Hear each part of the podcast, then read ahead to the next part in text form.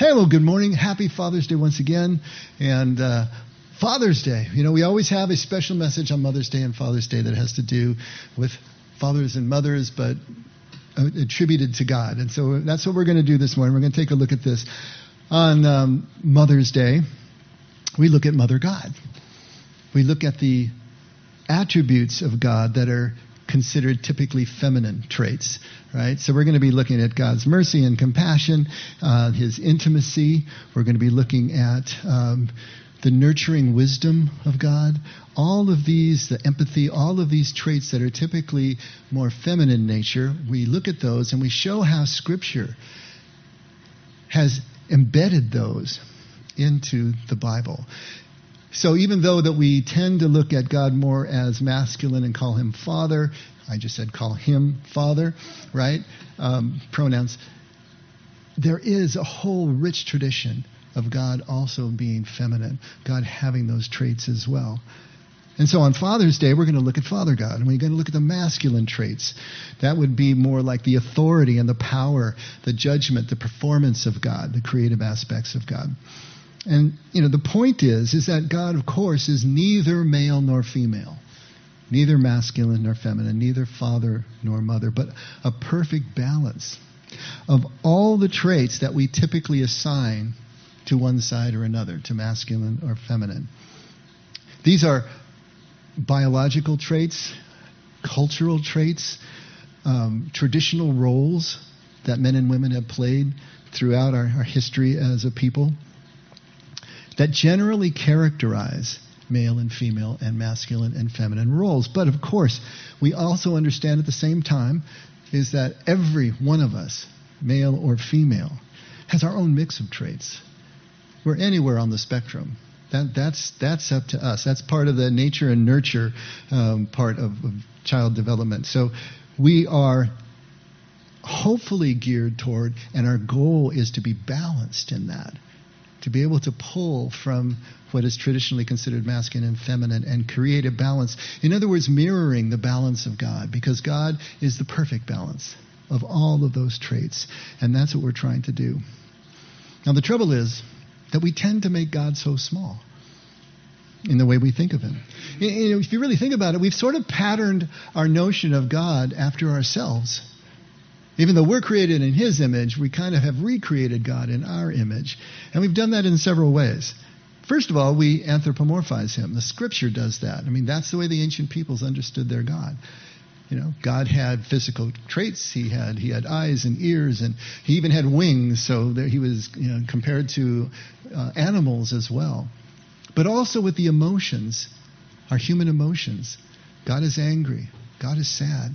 So we've anthropomorphized him and limited him in a way into what we can conceptualize as humanity. Secondly, we've also conceptualized him largely as father, as male. We just talked about that.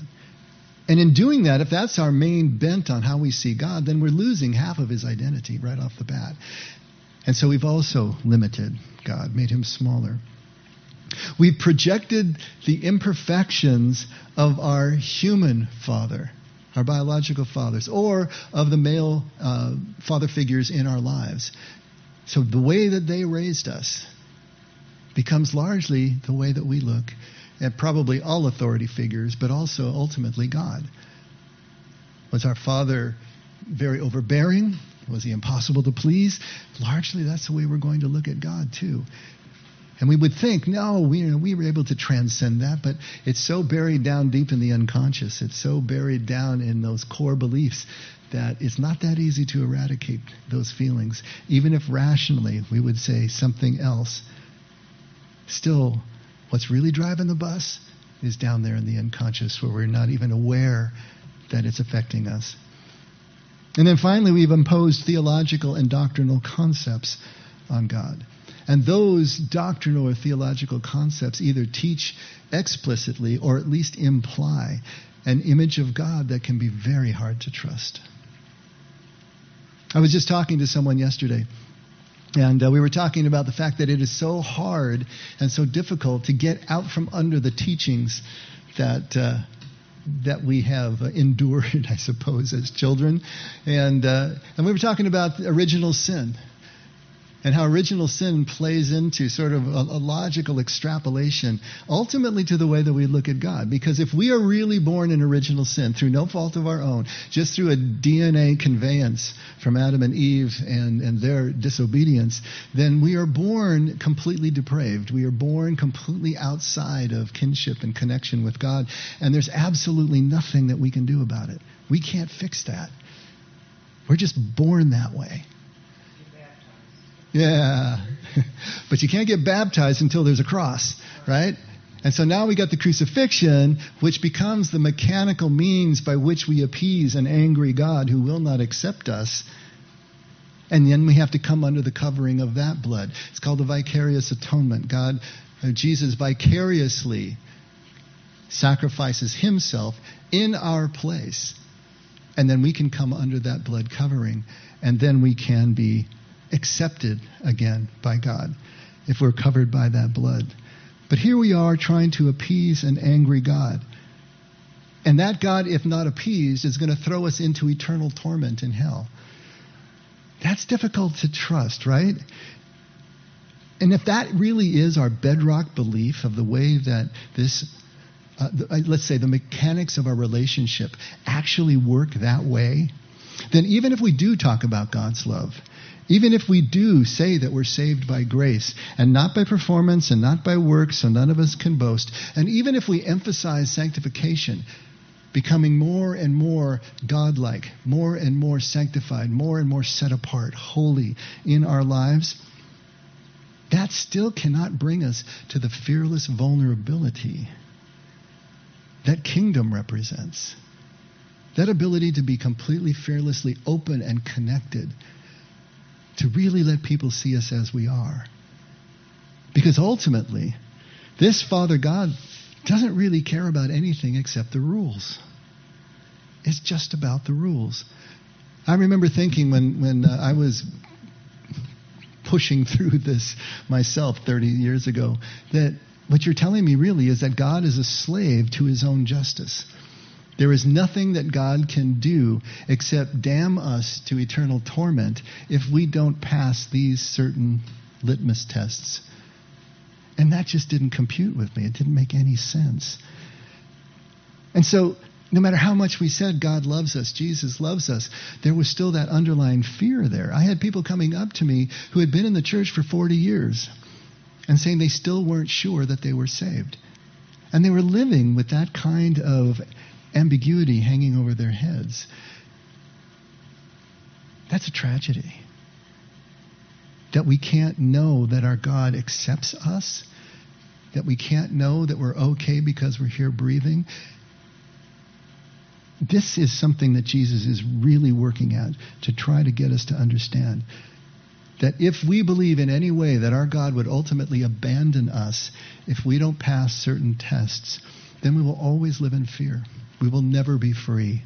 And Jesus said, There is a truth that you can experience if you follow my ways that will make you free. Free to be fearlessly vulnerable.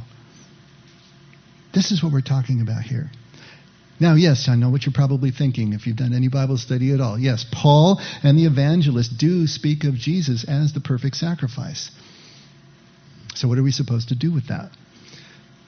This is something that, in historical context, we need to understand what I think was going on. While the temple still stood, which is only another, what, 40 years after the crucifixion, but while that temple still stood, in those first couple of generations of, of, of the Jesus movement, let's call it, because it wasn't a church yet, right? It was a movement, but it was a Jewish movement. It was a movement among Jews who had decided to follow Jesus. We just sung that song, it's still in my head, right? But it was a Jewish movement. When the temple falls in 70 AD, everything starts to change. Even though Paul is evangelizing to the Gentiles, and some of the other apostles are doing so as well, and even though Paul had gone to the, what he called the pillars of authority in Jerusalem and had this debate, it was still raging, and it continued to rage throughout that whole first century period. And if you read the, the epistles, especially, but you'll see it in Acts as well, that fight between who are called typically Judaizers. These would be Jews that are following Jesus, but that believed that Gentiles, if they wanted to follow Jesus, follow Jesus, first had to become Jews. If they were male, they had to be circumcised. They had to follow the dietary codes. They had to follow the purity codes. They had to follow kosher. They had to follow Torah in order to be acceptable to God. And Paul said, absolutely not. You know, go back and read Galatians. He's really fierce there. He's angry there. You foolish Gal- Galatians, who has bewitched you, right? This is what he's talking about. And the fight that he's having, whether Gentiles need to become Jews, is bigger than just a Jewish Gentile kind of fight that's going on. Because what the Jewish, Jewish Judaizers, the followers of Jesus, are basically saying is that the law still reigns supreme. It's still all about the law. God cares only about the rules. If you have any infraction, and women, for, for you, it could be your, your cycle, your menstrual cycle. That made you unclean. And then you had to go back and you had to present yourself to the priest and go through the purity codes and come back. But it could be anything that you did to break the law or to break any of these purity codes. And you always had to go back to the temple, have another sacrifice get declared clean so that you could come back into community. And what Paul is trying to tell them is that now there is this one and final perfect sacrifice that obviates having to go back to the temple over and over and over again every time there is an infraction. He's trying to show them that this relationship with God, this connection that we can have with God, is greater than the law. We can still practice the law. It's a beautiful thing. It binds us together culturally. But it is not the standard by which God approves or disapproves his people. And understood that way, we understand exactly why he used the language he used. But I don't believe that it was meant to give us an insight into God's nature. Because that goes directly against what Jesus is saying all along. Read Matthew 5 where he's redefining the law and he's saying it's not about just following the code. It's about the transformation of your heart that turns you into a living, walking, talking law, a living, walking, talking golden rule, if you will. Now all your choices are coming from the inside. Now your choices that look like law are just who you are. What you will do, what you take most pleasure in, what you would never undo because it's who you have become. But we've taken that and we've so literalized it that we've created a new law. And this, I think, what Jesus is trying to get across. Not a description of God's nature, but a metaphor to help the people release their death grip on the law, which changes God's whole entire nature. When it comes right down to it, what can we rationally know about God's nature. Rationally, not much. In fact, you could probably say rationally nothing with any kind of certainty. Because how could God's nature be put into finite terms, finite language?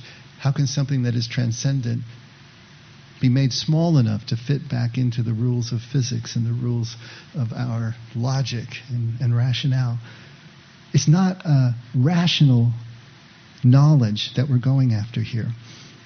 But on the other hand, we can become convinced.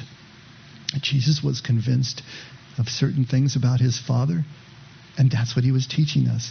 The apostles were certainly convinced. You would say you're all convinced. How do we become convinced of something that we can't know rationally about our God? Well, first, there's something called general revelation. And I don't know if you've ever heard of that before. But general revelation is what we can know about God from just observing nature, observing the creation, observing the universe. And once we do that, then we start to realize when we look at nature, we look at the universe, and especially the James Webb telescope. I don't know if you're following that, but that just fascinates me. All the new stuff that they're pulling out, you know, of, of the of the cosmos, the further and further that they can see. But what we're seeing is a creation of absolute order, of harmony, of mystery, right? Of beauty and abundance, and of balance And we see all those things out there, the way these galaxies and, and these solar systems spin and move, and the absolute exact tolerances. I mean, if anything moved slightly off the tolerances of our planet, rotating and revolving around the sun, we'd all be toast in instant, right? But everything just stays where it is. That's incredible when you think about it. For billions of years, unless you're a young earth creationist, then for 6,000 years, okay. That doesn't matter. What matters is look around you and see what you see.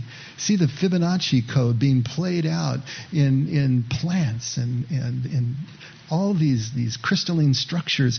It's absolutely astounding when you look at the order and the harmony, the beauty, the balance, and then the mystery and the abundance of it. That tells us who our God is to a general extent. He loves those things. He is those things. She is those things as well. But then there's something called special revelation, because that doesn't get us far enough. You know, it's like Einstein's question. You know, he wanted to know whether the universe was a friendly place, right? It's ordered, it's harmonious, it's beautiful, but is it friendly? In other words, is there something out there that actually knows me and cares about me and has my best interests at heart? That's what we really want to know.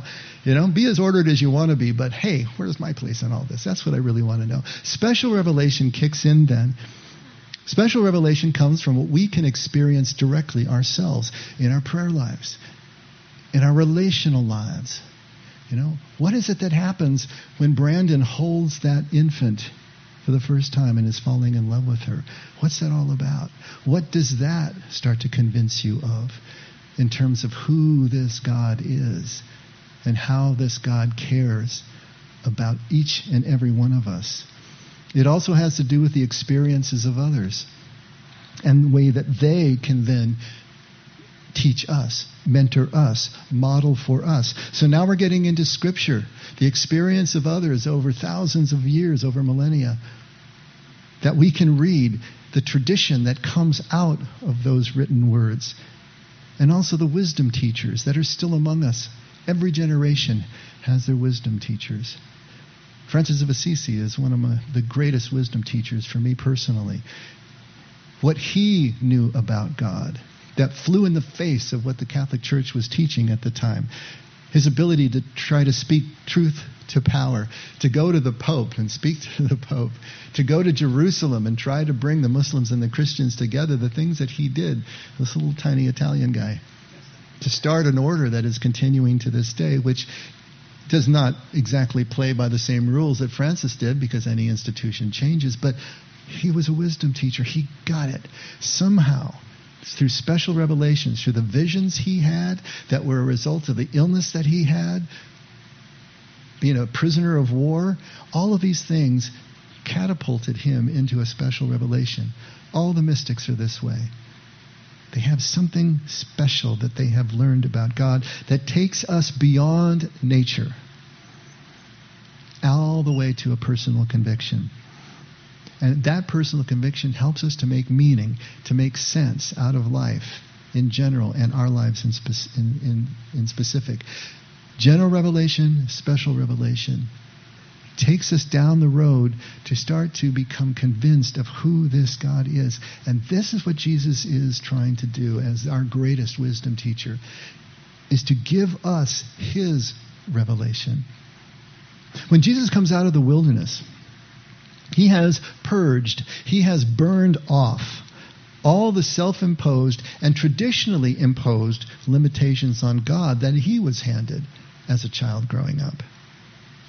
In that wilderness experience where he overcomes those three symbolic temptations that basically are supposed to symbolize all of the human drives that we need to overcome the need for relevance, the need for power, the need to be spectacular, right?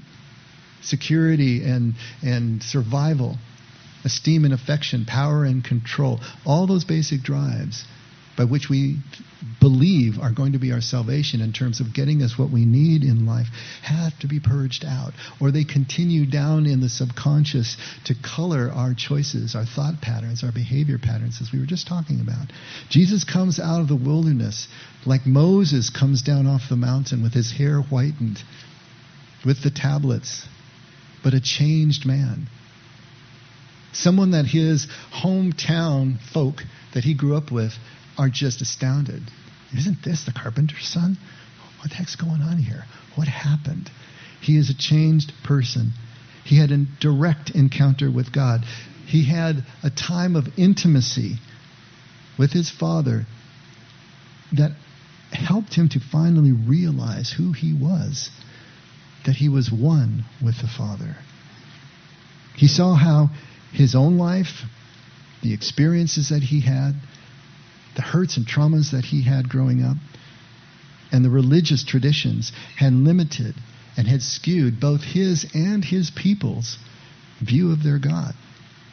And I know how this probably sounds. You know, Jesus was limited.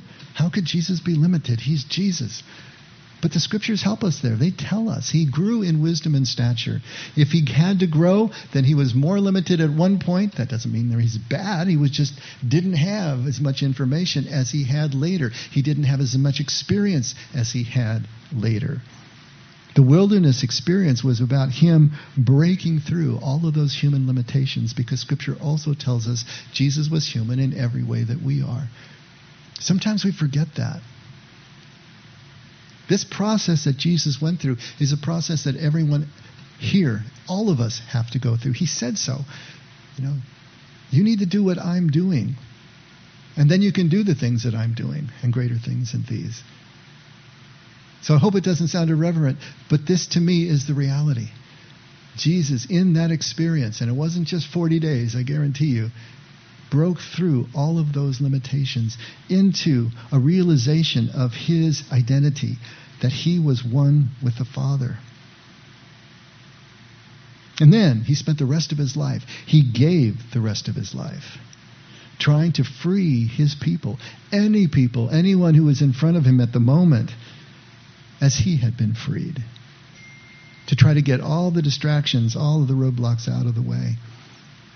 And so, looked at that way, his crucifixion, his death, his willingness to accept that death is not a mechanical expression of the appeasement of an angry God, but it's showing us the lengths to which perfect love will go to free all of us, that there are no bounds. Jesus shows us what God looks like, even under duress, I suppose, in the most horrible of conditions. To remain vulnerable, not to become bitter, not to become vengeful, to simply look at the people who are hurting him and mocking him and debasing him and say, Father, forgive them. They don't know what they're doing. That picture of perfect love on that cross is showing us who our God is that God will hold nothing back in our favor. Out of the wilderness, Jesus is painting a very different picture of God. We limit God ourselves. We have a scarcity mentality, if you think about it, right? We look at life as a zero sum game. If I'm going to get this, it's going to come out of somebody else's hide. Everything has to balance. There's never enough I'm going to have to compete. I'm going to have to fight and scritch and scratch in order to get the things that I need in life. It's all about supply and demand. That's the way we view life because that's the way life presents. And so we have this built in picture of life and picture of God that we must perform and compete to get our share and also our share of God's approval. It's not just what happens here on earth, but it also it's what happens in heaven. We're going to have to fight just as hard to get that. And it keeps us in a fearful stance, it keeps us defensive, and it keeps us dammed up. We can't let things flow because we got to hold on to stuff because there may not be any tomorrow. We got to hoard, we got to hold on. We got to be misers, prudent misers, and we make a virtue out of it. but we're holding up our resources. We're not letting the Spirit flow through us. Let's take a look at a couple of passages and see how Jesus is trying to show us this very different God. And we're going to start at John 10:10. 10, 10, and this is the famous chapter of John where Jesus is talking about the good shepherd. He says in Aramaic, "Ena ena raya taba," which literally means I, I shepherd good. I am the good shepherd. He says, My sheep know me, they know my voice, and I know them. Anyone who climbs over the wall is a thief and a robber, but he who comes in through the door of the sheepfold is the one who's going to find pasture and to be able to come back into safety at night. And I am that door. I'm the good shepherd, and I'm the door.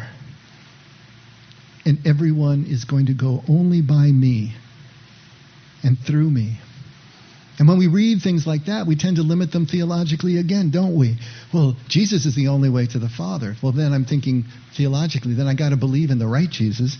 I got to get my theology right, and I got to do all the things that I need to do so that I am going through Jesus to the Father. But Jesus is talking experientially here.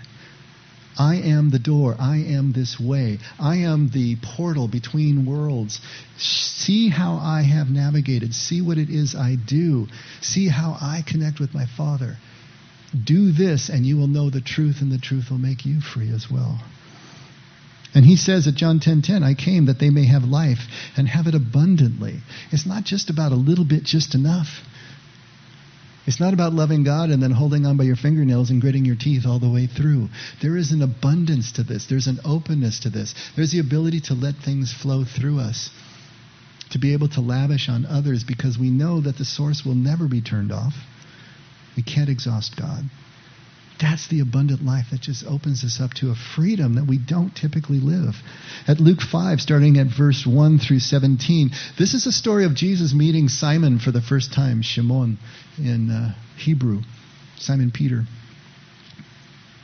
And they're meeting on the, on the shore of uh, the Sea of Galilee, the Lake of Galilee.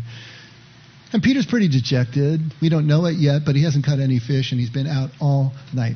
That's humiliating for the fisherman to come home with not a single fish, nothing to put on the table of his, at his home, nothing to sell to get the other goods that you need. And so he's pretty dejected. And Jesus comes and he's got this whole crowd following him, and they're pressing in so much, he impresses Peter to let him get on the boat. And so he gets on the boat and they push out, you know, a few feet from the shore. And Jesus preaches from the boat to all these people who are gathered at the water's edge.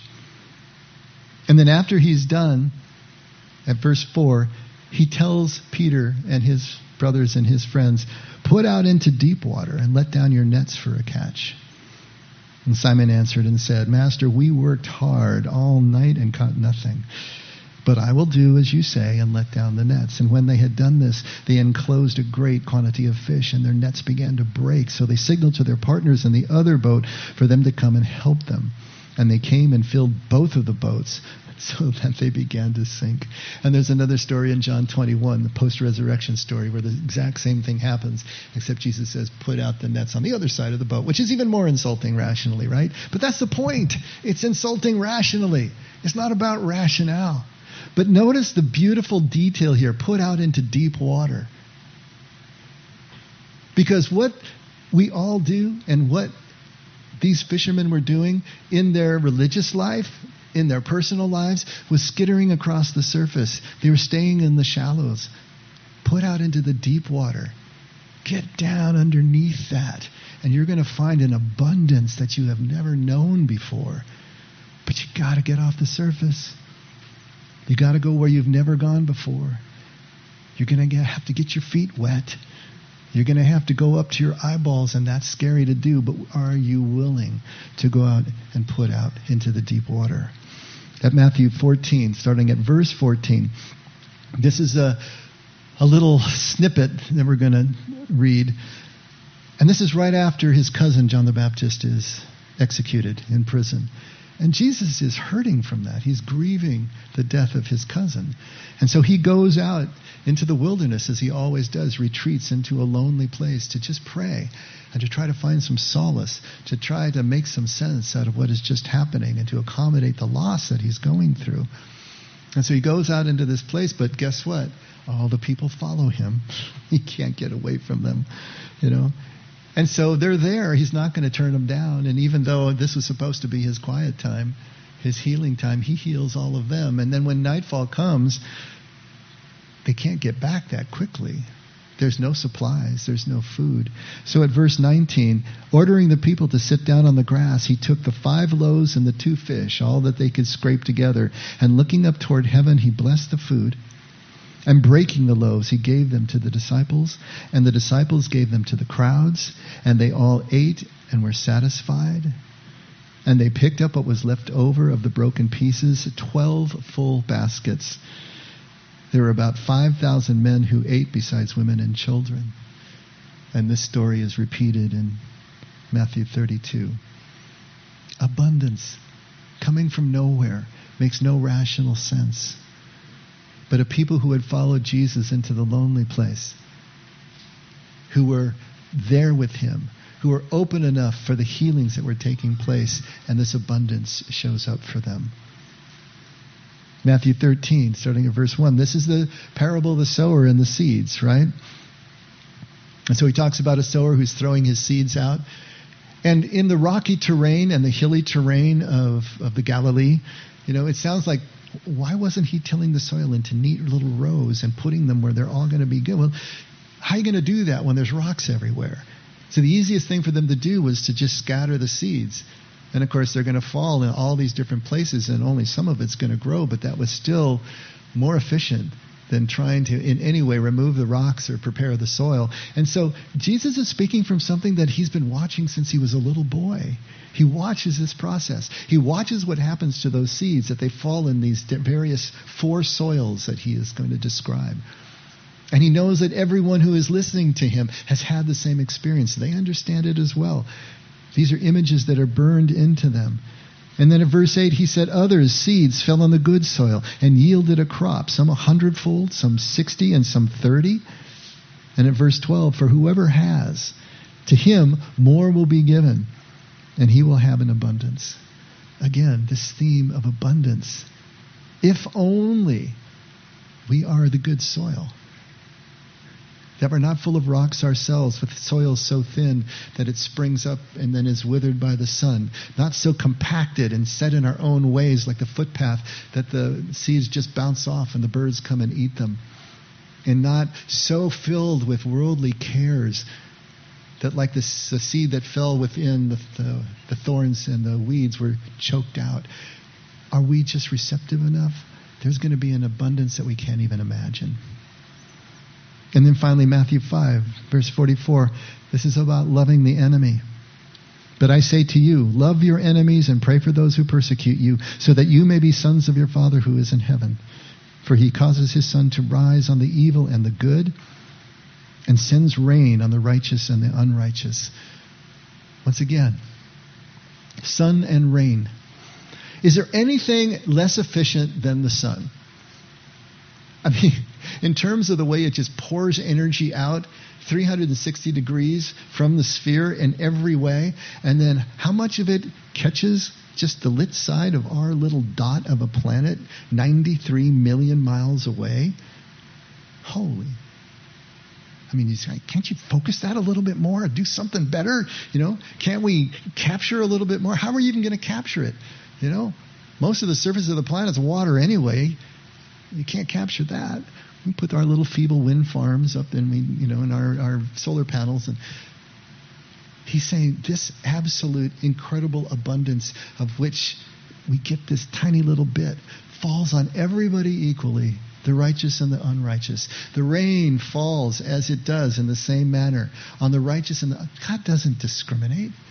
He just is like the sun, pouring out this abundance, this extravagance all the time in every direction. Nothing you can do about it. Nothing you can do to attenuate it. Nothing you can do to divert it, to focus it, or do anything with it. It just is. This is what Jesus is trying to get across to us. It's a picture of absolute extravagance, abundance, this wild outpouring, this absolute wasteful expenditure, if you want. And now we're, if you're not thinking already, how about the prodigal son? which really should be called the prodigal father. Because prodigal doesn't mean someone who returns like we normally think of it. Prodigal means someone who is wastefully spend, spendful, a spendthrift, extravagant, just pouring things everywhere. That's what prodigal means. It's not the son, well, I suppose the son is prodigal as well, but the father? Give me my inheritance now when I don't even deserve it? A question that would be deserving of being stoned to death, and he pours out his wealth to the son. And when he blows it all and comes back, now he's going to pour out his wealth into a party. Absolute extravagance over and over and over again. That is probably the quintessential story of Jesus to show the extravagance of the Father, the abundance of the Father. No scarcity, certainly no zero sum. You can take as much as you want from God's abundance, and it's not going to make a dent. It's like capturing a little bit of sunlight. It's not going to make any difference to the sun. Now, the elder brother has a problem with all of this because he's still living in the scarcity mentality. He's still living that the brother is getting something that he's not getting, and so he's being diminished. And then the father says, Everything I have is already yours. Diminishing your brother's portion isn't going to take anything away from you. You all have everything that there is to have. What part of everything don't you understand? That's it. No scarcity. Both have everything.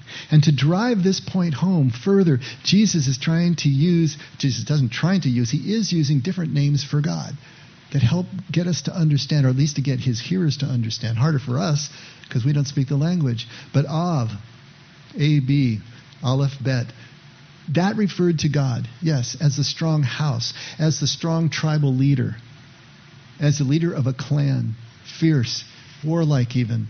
That was, that was father of. But Jesus comes back from the desert calling him Abba. That's actually a feminine ending that is attached to Ab. Abba is what the children use to talk about their fathers. It's, it's a sign of intimacy, an intimate experience and connection. It's a sign of, of love and affection. You know, it's been said that it's equivalent to daddy. If you look that up, you're going to find people really taking issue with that. But whatever it really means, what it does mean, to this day, Hebrew children call their daddies Abba and their mothers Ima. It means affection. It means intimacy. It means familiarity. From that fierce tribal leader to someone into whose lap you can call. And then if you look at the first line of the Lord's Prayer, Matthew 6, starting at verse 9 Our Father who is in heaven, hallowed be your name. Your kingdom come, your will be done on earth as it is in heaven. That translates in Aramaic as Ovundavashmaya, Nitkara Tete Malchuta, Neve Sevyanach, Akana Devashmaya, Afbara. That first line, that first word there, Avun, Notice the first two letters. It's still Ab, it's still Father. But now we have two other letters added the W and the N, the, the, um, the Vav and the Nun. And what those add is the Vav, the W in our language, has to do with a tent peg, has to do with securing down the house, securing down the tent. The Nun is a germinating seed or the idea of continuing life. And so when you add those two together, what you're adding is a house that continues basically, by adding the Vav and the Nun to the Aleph and the Bet. Avun. It gives us the sense of a non gender specific cosmic parent, the creator of everything, a first cause. So when you talk about Ab, you're talking about a father in the macro sense, the leader of a group. When you go to Abba, it's now gone into a micro context. It's a one-on-one relationship that has intimacy and affection. And when you go to Avun, now you're talking in a cosmic context. Jesus uses those three words to be able to understand the different roles and the relationship that he has with Father. And how does he describe that? He describes that with Devashmaya. Now, Semitic languages like Aramaic, Hebrew, Arabic, they don't have the little words, conjunctions and prepositions. You just keep adding prefixes and suffixes on to get the meaning that you need to the stem word, which is called the lexeme. And so you have here both a D and a B at the beginning of Shemaiah, which is heaven. And the D stands for that which, from, of, and the, and the bet, in, with, or regard to. And so those are tacked on to the beginning of, of heaven. We translate as just who art in heaven. But really, what's happening here with these prefixes is not that God is separate from, from, but happens to be located in heaven. It means that God is one with and identical with heaven and what heaven means, essentially. And so it's a different kind of understanding. And what is heaven? Shemaiah. Again, the, the lexeme, the, the, the root word is Shem, which means name. But it can also mean sound or vibration. It can also mean essence or character. And when you add AYA onto the end of that, it's extending it without limit. Just like Banaya is Ben, which is son, and AYA means generation. So the same thing is happening. This is the essence or the character that is extending without limit. So that Shemaiah means the heavens, it means the skies, it means the stars and the cosmos all at once. And the idea of the name in Hebrew is not just an appellation, just a word that we give to attach to somebody. It was understood as the, the, the, the surface or the face of something that revealed the inner essence, the inner character.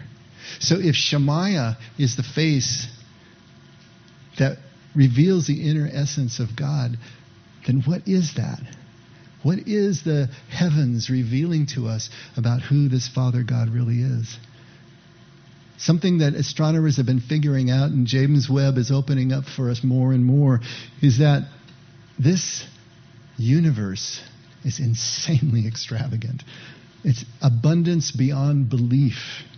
It's an overwhelming overkill. There could be as many as 100 to 700 billion stars just in our Milky Way galaxy. 100 to 700 billion stars. There could be 170 billion to 2 trillion galaxies in the observable universe. That's just what we can see. And most of these stars out there, right? Maybe 700 billion stars in 2 trillion galaxies. And most of those stars have planets. And just take our one Earth. There are possibly 8.7 million to 1 trillion species living on this little planet that we live on. And each one of those species has billions or trillions of individual life forms per species. And these are just numbers that I'm throwing out to you. To try to bring that home to you, if you tried to count to a million, just one number a second, one, one hippopotamus, two hippopotamus, three, how long would it take you to get to a million? Any guesses? uh, any? Nah, pretty close. Twelve days. All right, it would take you 12 days to count to a million, one hippopotamus, two. How long would it take you to count to a billion? 32 years. How would it take, how long would it take you to count to a trillion? 32,000 years. Even John can't do that. See, we don't understand the logarithmic and exponential effect of these numbers. 12 days to count to a million, 32 years to count to a billion, 32,000 years to count to a trillion, and we're talking about heavenly bodies in the trillions and the trillions times trillions. Do you starting to get the picture of what this universe is saying about our God? God is extravagance personified an overflowing abundance. For God, if one is good, then a trillion is better. It just sort of works out that way. He just throws everything at the wall to see what'll stick. In God, we don't receive at another's expense. Everybody is paid the same. Another one of Jesus' great stories. No matter what time you came to work, you got paid the same. And the ones who came early were incensed, like the elder brother. But hey, you're all getting everything. So what are you complaining about? And there's always more where that came from. What part of everything don't you understand? But we weren't trained or taught this way. And in closed systems, right? Either your household, your budget, or even a, a, region or a country or a planet, in closed systems, it doesn't look that way. Because in closed systems, yes, you clean up this area, this gets dirtier. you take from this area and you put over here, then this. So, yes, we see that zero sum game in play in closed systems, but God is not a closed system. God is an open system. And Jesus is trying to get across the spiritual difference here. Despite the physical realities that we experience and despite the human experience and mindset that we have. I mean, let me ask you a question. Did you really think it was fair for the thief on the cross to get a get out of jail free card at the last minute to essentially jump the line right before he dies and get to go to heaven that day and go to paradise? Does that really seem fair to you? When you had to do all the work that you had to do in order to get wherever you think that you are at this point, just to be forgiven at the end, well, it's not fair. Not from a legal standpoint, not from a scarcity or zero sum game point of view, but what if there is another point of view? How many of you have seen the movie Dune? Yeah? Anybody like it? Oh, good. Yeah. Oh no, no the, the, recent one. The first ones you don't want to see. Those those are not good. You know, when when uh, when I was a kid, I think I read the whole Dune series three or four times. I was just so enamored with it. But the story of Dune is that it takes place on a desert planet. The entire planet is nothing but sand dunes and desert and mountains and rocks. There is no water. There is no precipitation. There's water locked down deep in the planet, but you can't get to it. And so you're catching every little bit of dew that happens in every, you know, you, you, your whole life, culture, religion, society is based on scarcity and the scarcity of water and how that affects everything and anything that you do.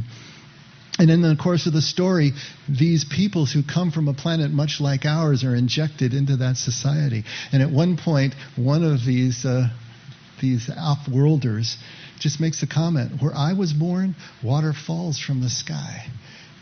It collects into wide rivers and empties into vast oceans. And you hear this audible gasp from the people who are listening, you know. Oh, a sigh. The awe Water falls from the sky? How can this be? We live in a desert mentality. We live with that scarcity mentality, that competition, that rationing, that zero sum. We live in that kind of fear. What if we stepped off a starship into a world where water falls from the sky?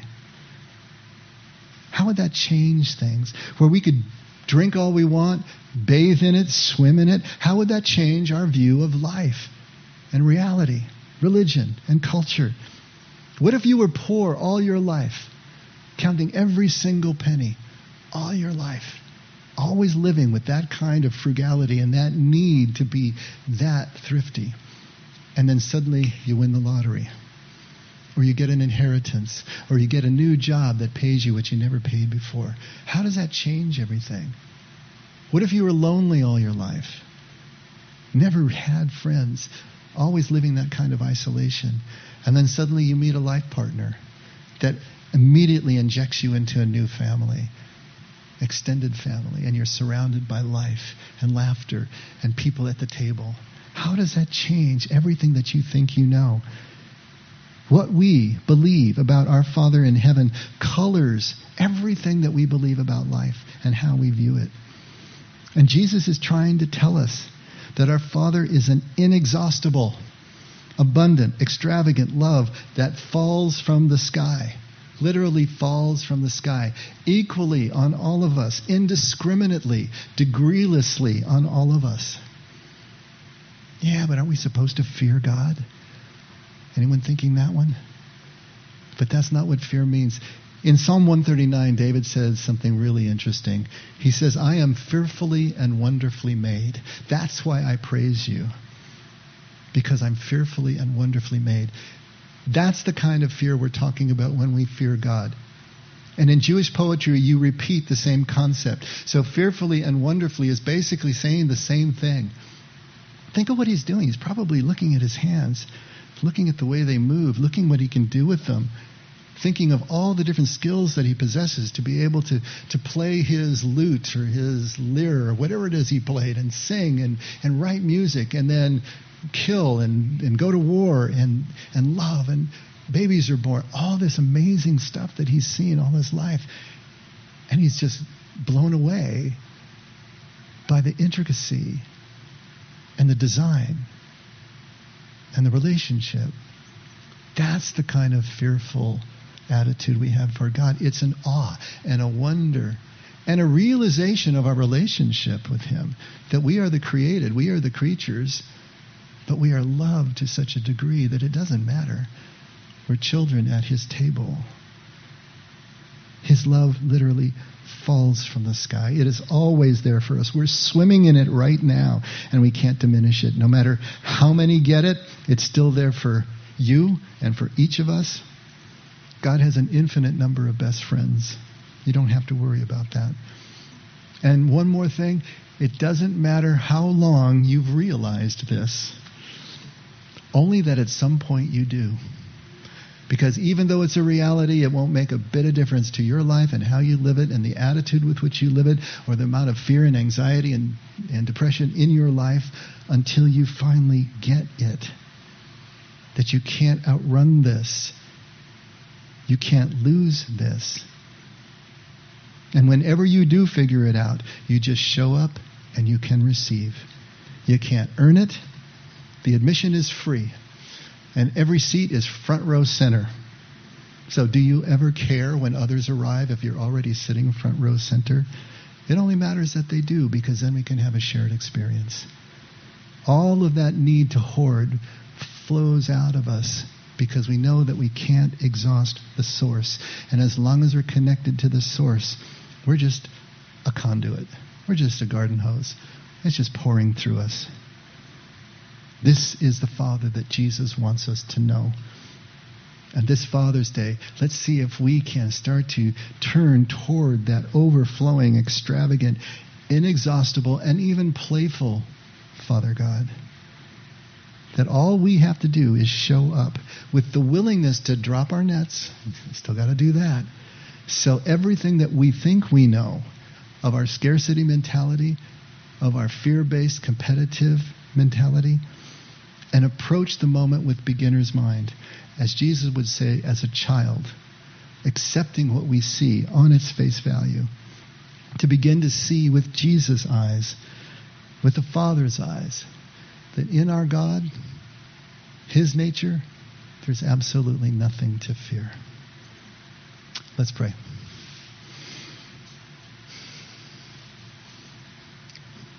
Father, it's just, you're too good to be true. It's so hard for us to believe that you could be who your son says you are. But we're going to take it at least enough on faith that we can take the few first steps in the direction of your abundance, in the direction of your extravagance and your degreeless love, and see if it continues to be true with each small step that we can afford to take until we can afford to take more and larger steps, until we're just running headlong into your embrace. But help us with those first few, Lord, because they're difficult. And even if we think that we have already got our minds and hearts wrapped around this, and then it gets fearful and we want to pull back, remind us then that's just the nature of it, our nature, but then to push further forward to come to you again and to realize that we can't exhaust you, Lord. That's what we're looking for. And this Father's Day, where we're bringing all of our fathers to mind, help us to just bring you to mind. In this place that Jesus would have us place you so that it can change everything about the way we live and the way we parent and the way we are parented. Thank you, Lord, for everything that you do. Never let us forget we can only love because you loved us first. In Jesus' name, amen. amen. Let's all stand.